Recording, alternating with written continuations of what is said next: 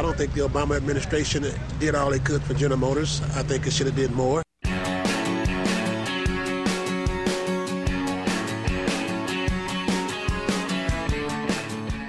Hello and welcome to NPR's Planet Money. I'm Adam Davidson in New York. And I'm David Kestenbaum in Washington, D.C. Today is Friday, May 29th. That was Daryl Roper, a GM employee you heard at the top. On the podcast today, we talk about the economic logic of a ruthless madman. Yeah, that's in our Jim Cramer segment. We'll also be taking a look at the regime of Kim Jong il. But first, our Planet Money indicator is 5.7%. Actually, negative 5.7%. Right. Uh, sorry, I forgot the minus sign. The U.S. economy shrank at an annualized rate of 5.7% in the first three months of the year. And that actually counts as good news. Well, relatively, and only in a time like this. The Commerce Department originally reported that the economy shrank at a 6% rate in those three months. As they always do, they took some time and gave a more careful look and have adjusted the number a bit upwards. So the economy shrank a lot, but not quite as much as we thought. There, don't you feel richer already? So now we switch to another economy that's having a tough time the North Korean economy. This is a topic I've been more and more fascinated by lately. And you spoke with Curtis Melvin. He's an economics PhD student at George Mason University, and he's got this blog, North Korea Economy Watch. We link to it on the Planet Money blog at npr.org slash money. Melvin started thinking a lot, really becoming obsessed with the North Korean economy when he went to the country, actually twice as a tourist. I asked him, how do you go to North Korea?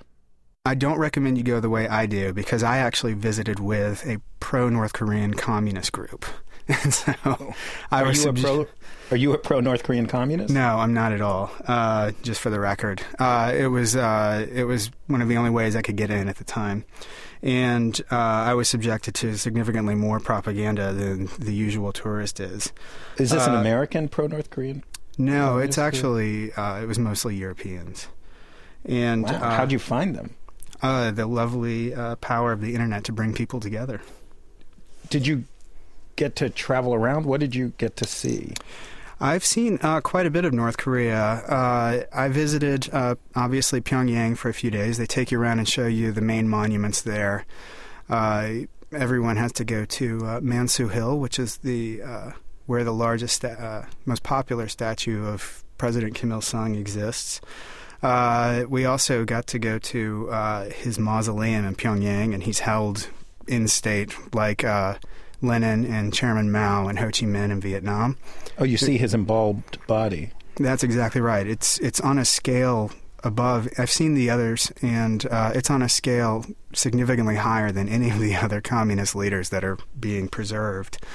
Uh, you mean it it's really, a massive palace? Yeah, it's a it's a shrine. It was his office. It was essentially the White House of North Korea. And when he died, uh, they converted it into. Uh, without beating around the bush, it's a fairly ridiculously sized mausoleum covered in marble. They spent billions of dollars on it.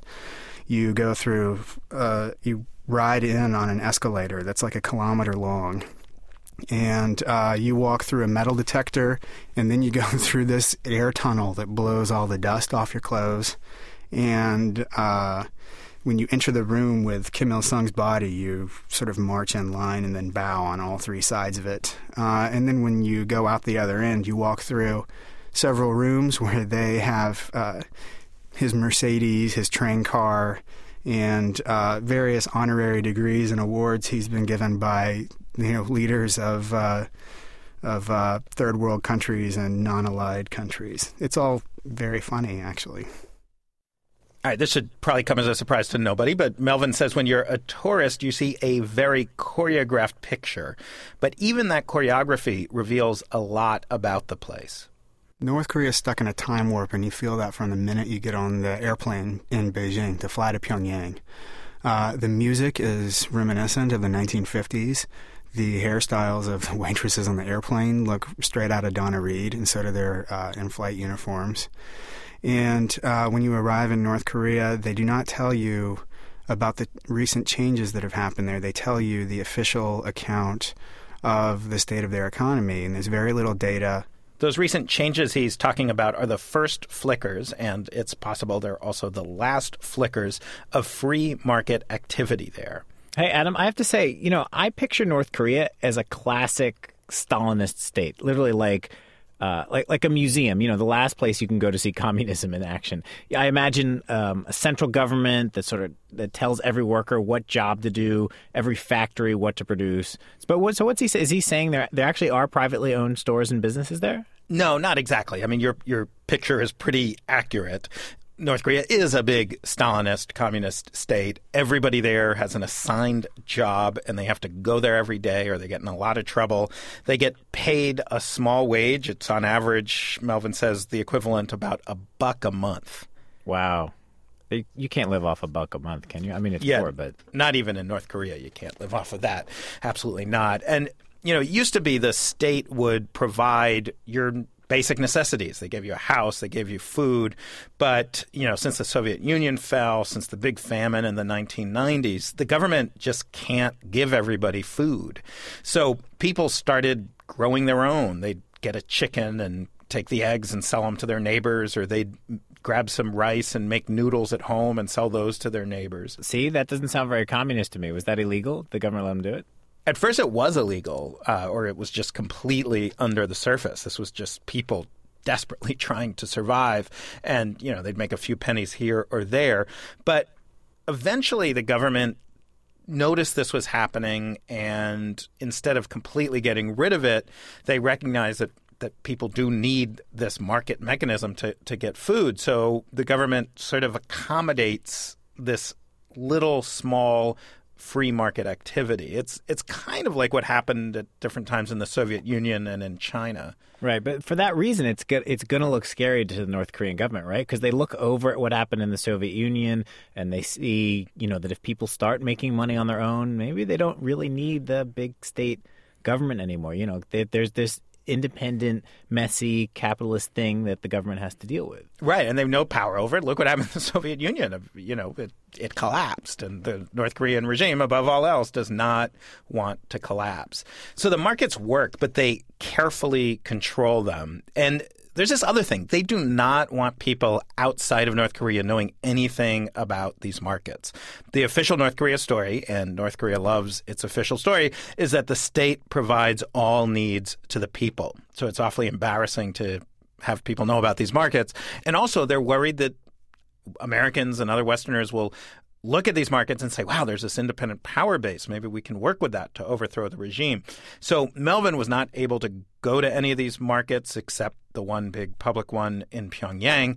But he said when he got home, to Virginia, he was actually able to learn a lot more about these markets than he did there because he uses Google Earth, the unbelievably cool program that allows you to zoom in and it has really good satellite images of North Korea and you can actually see these markets dotting the country and he says, you know, you can even see how they have grown over the last few years. Also on our blog, we link to his very helpful Google Earth plugin that identifies the markets and many other things there, including the big estates of the rich elitist uh, rulers and lots of other facts about North Korea. It's really, I've spent a lot of time on it. It's really, really cool. The other thing he said is go to YouTube, one of the most subversive tools in the anti North Korea uh, battle, because there are these anti regime activists who, in most of them in China, who've been smuggling cameras into North Korea and encouraging North Koreans to record these markets so we can learn more about them. Uh, you can also find those by going to YouTube and just entering North Korea market in the search term. Uh, I did this while I was talking to Curtis Melvin. Jangmadang is the North Korean word for market. Oh. yeah. So this is Free North Korea Broadcasting. And it, it looks like a camera in a bag. Yeah. A hole in a bag. But it, it, it's a more formal looking market than I would have expected. It's um, you can see these little. I mean, it's not fancy, but it's little mm-hmm. concrete stands with sort of tin roofs. It looks like. Yeah. And it's There's sort of a, busy. It's lots of people.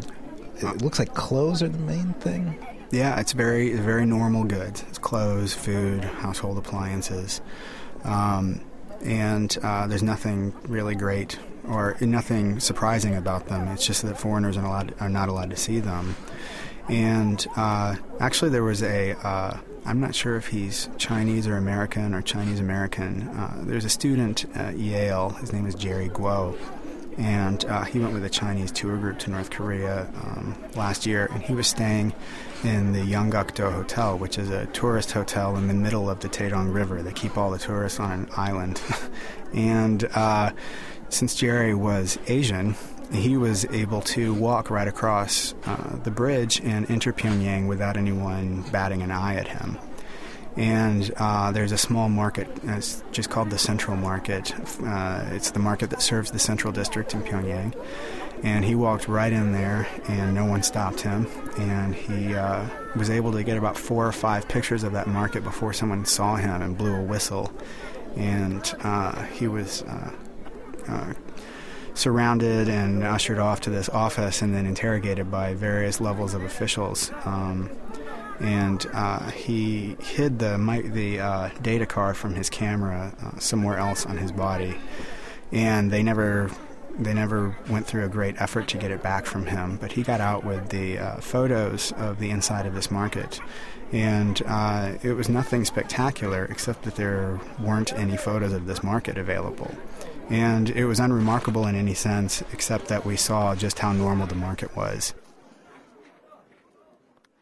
So, Dave, these markets are radically changing the outsider's view of North Korea in a really complicated way basically what Melvin told me and, and, some other people who study North Korea's economy is that the farther you get away from Pyongyang, the more important these markets are. And they really are doing that thing the regime is scared of. They are creating independent local power bases. And it's not entirely clear where this is going. Uh, the these are still small and nascent enough that the North Korean regime could crush them we assume, pretty easily. But the North Korean regime so far is letting this flourish. And it's gotten to the point where some regional governors, some regional local officials away from Pyongyang are making so much money through corrupt bribes and the like off of these markets that they're encouraging them to exist even against the interests of the central state. So we don't know where this is going. We don't know what this will mean, but some people who want to see the regime of Kim Jong il fall say that they see promising signs.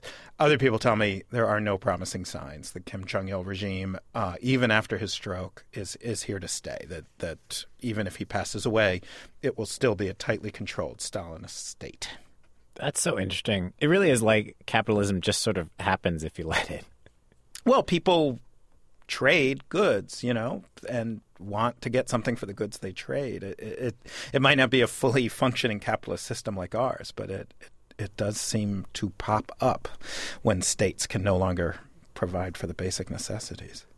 All right, the the show today is actually uh, I'm realizing a study in contrast because now we're going to go from a country stuck in I don't know how whatever decade, uh, and when when you say market there, you know you really mean a, a stall with a metal roof selling used clothes or something. And we go from that to uh, home here, America, with the internet, with the stock market, with cable TV, and with this guy. I'm just going to whisper his name, Jim Cramer.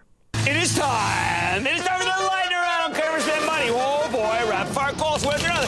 You said it in the stock. I tell you what, buy, buy, buy, or sell, sell, sell. And just to be clear, so David, you told me that Jim Cramer, like you, went to Harvard.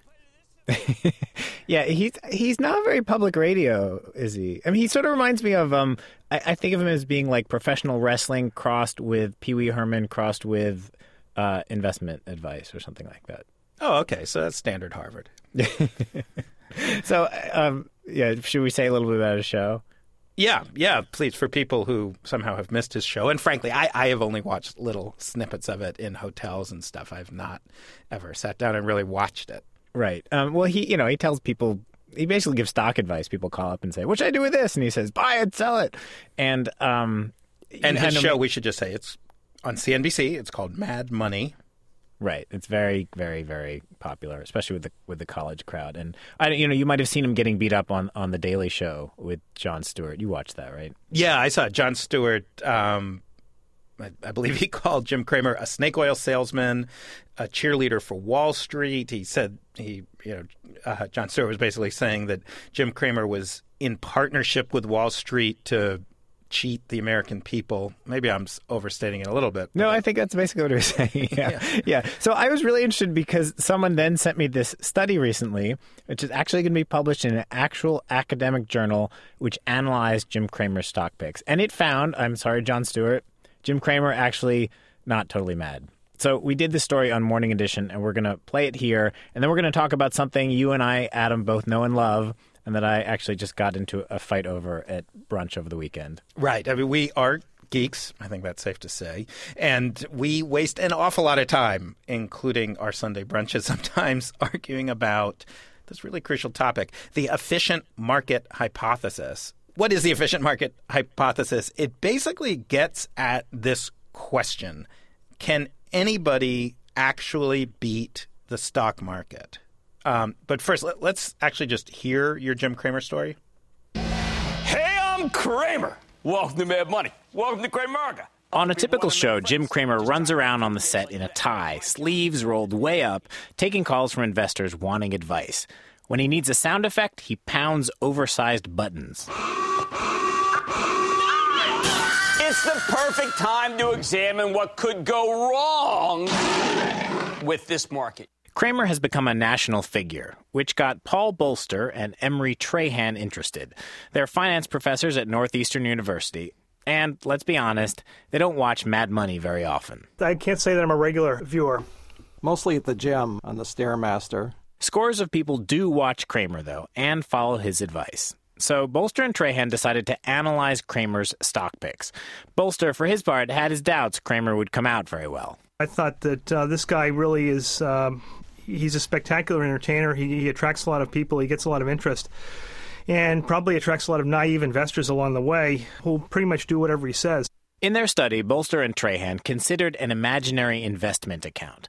When Cramer said buy, pull the trigger, the fundamentals on Hansen are on fire. They put that stock in the portfolio. When Cramer said sell, no, sell, sell, sell, Run, sell, sell, sell, walk sell, and sell, sell, sell that stock. They took the stock out. Bolster and Trahan haven't finished analyzing the recent market crash, but over two and a half years, from mid 2005 to 2007, Bolster says Jim Cramer beat the major stock market benchmarks, including the Dow and the S&P 500. His return, the annualized return over the period we looked at, uh, was a little over 12 percent, versus the S&P, which earned about 7.4 percent over the same time. Wow, that that's pretty substantial. It is quite substantial. 12% compared to 7%. But that comes with an asterisk that makes the results a lot more ordinary. Cramer beat the stock market, but he did it by taking on more risk. It's what you might get by buying the stocks of smaller companies. On average, they grow faster, but there's a lot more up and down.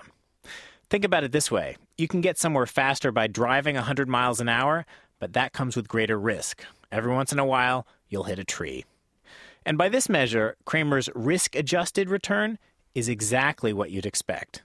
He is, they conclude, neither extraordinarily good nor unusually bad. He is harmless. I don't know how he'd think about being interpreted as being a harmless guy, but uh, in, in the end, that's probably one way to interpret this study that we've got. What does the literature say to you, and what is your conclusion after all these years about whether or not people can pick stocks and beat the market consistently? You can't do it. It's just an awfully tough thing to do when you're competing against people with very similar information and with very similar incentives. We called Jim Cramer and he declined to be interviewed. But then just this week, he mentioned the study on his show. Studies done by two professors at Northeastern, Paul Bolster and Emery Trahan. I don't know them. It shows, among other things, that my performance between July 25th of 2005, right after the show started, to December 31st of 2007 was, well, excellent. Cramer talked about how the study said he'd beat the market, but he didn't mention the extra risk or that his performance wasn't really so surprising. So, David, one of the questions we got a lot from listeners after that story ran is a pretty obvious one. This was analyzing Jim Cramer when the stock market was going up. It seems like okay, so he picked some stocks during a big upswing that that did better than average. But what about during the crash? How do you do then? Right. So I asked them, and they said, "Well, you know, we, we we're working on that. We basically just analyzed the first two and a half uh, or whatever it is years of data. But I mean, the question is really not whether."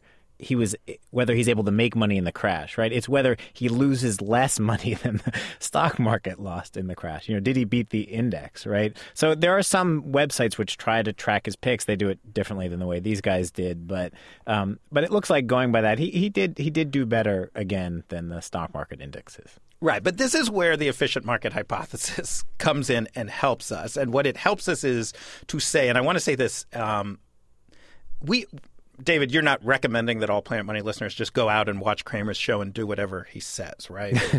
no, no, no, we're not. Because uh, the the the the thing is, even if you were able to figure out on a day to day basis where the stock market was going and you were able to pick stocks right, every time you trade a stock, you pay something. You pay a fee to your broker. Even if you have one of these super cheap online services, you're still paying, say, eight bucks every time you trade. So if you're trading hundreds of times a year, your trading costs are in the thousands of dollars. And you have to actually not only beat the stock market, you have to beat the stock market plus all those transaction costs, all the costs of beating the stock market, which makes it all much more difficult.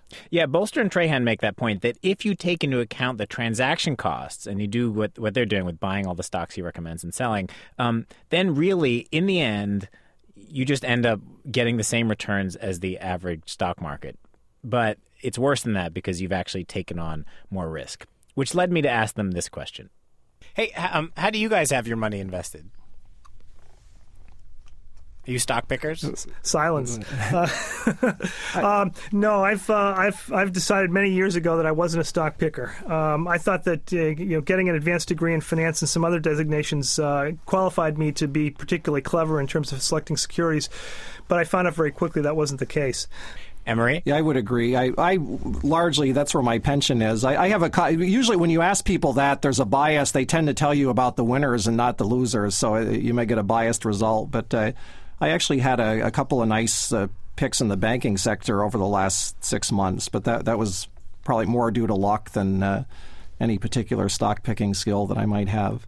But uh, so so so most of your money bo- also is in um, like mutual fund index funds. Right, mostly mutual and mostly index mutual funds. Yeah, that's so boring, you guys. It is, but uh, again, this is what the if if you look at the finance uh, literature for years and years and years, uh, boring beats exciting most of the time. So, David, the literature he's talking about, uh, the book that I think is best for the lay people uh, to explain this view is A Random Walk Down Wall Street by um, Malkiel.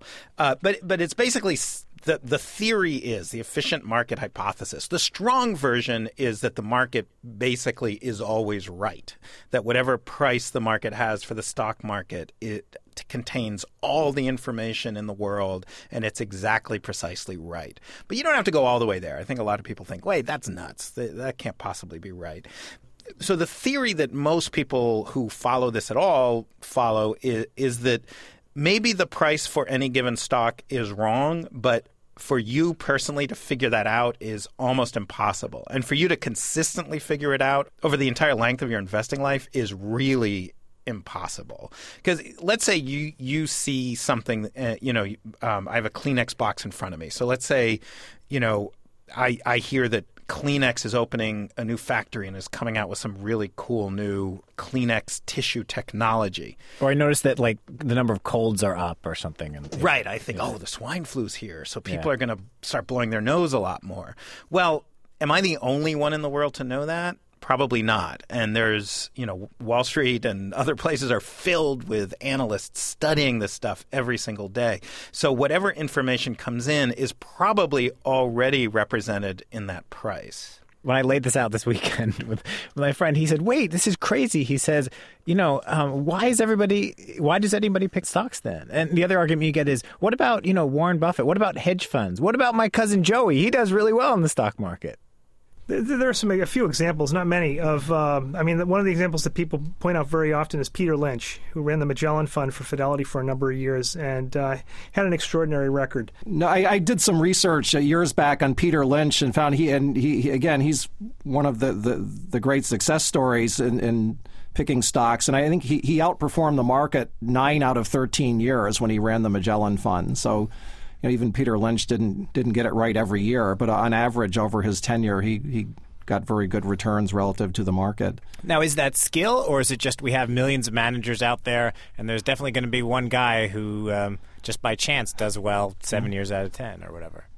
Well, yeah. If, if you had a you know hundred thousand monkeys throwing darts at the Wall Street Journal picking portfolios, you know maybe one or two of those over the years would have pretty good results. So it, it could be due to chance. I, I, don't think you can rule out that people like Peter Lynch have some skills, but uh, it, it could be explained by chance. I think this is this is the hard part about it if you're just kind of an ordinary person walking around trying to think about this, which is that you know we're not used to processing things uh, statistically. You know, people all the time. You see this all the time in science. You know, people will say, "Well, I you know I ate a banana and my headache went away. Therefore." You know, I bet bananas are really good at curing headaches. Like you really have to do a long term study, you know, to, to, to, look at these things. Because if you got you get enough, you know, you always say you get enough monkeys together, one of them's going to type out the first words of Shakespeare. Um, that doesn't mean that monkey is Shakespeare, right?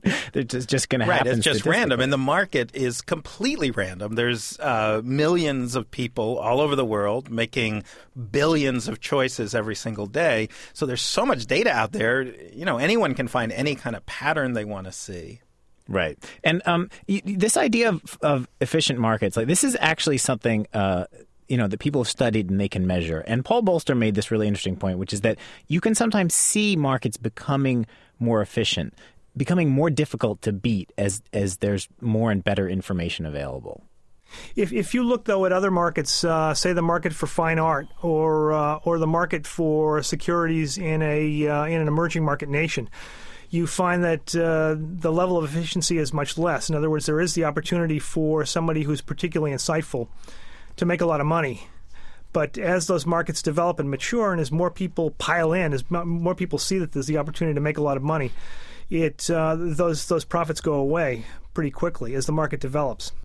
So we should make very clear we are not making any recommendations on how to invest your money. That is not something we do at Planet Money, right, David? Right. We're not secretly trying to tell people what to do. No. Um, no. I, I, mentioned Burton Malkiel's A Random Walk Down Wall Street. I think that's a good place to start. I also like A Boglehead Guide to Investing. It's just a very basic introduction to this way of thinking. I will say that I personally, you know, when people ask me what what stocks, you know, you're a business reporter, what what what should I invest in? I say what these guys say. I, I you know, I personally just invest in in cheap low cost passive index funds. I stay as boring as possible. But David, I didn't read it, but you read this response to Malkiel's book called A Non Random Walk Down Wall Street. That's by Andrew Lo at MIT. I have it on my shelf, and, and I read I read parts of it years ago. But yeah, he's basically making the case that uh, you know people aren't aren't rational, and sometimes they're not rational in a way that's uh, consistent in a way in theory you could you could make money at. So it, it's sort of a, a re- academic rebuttal.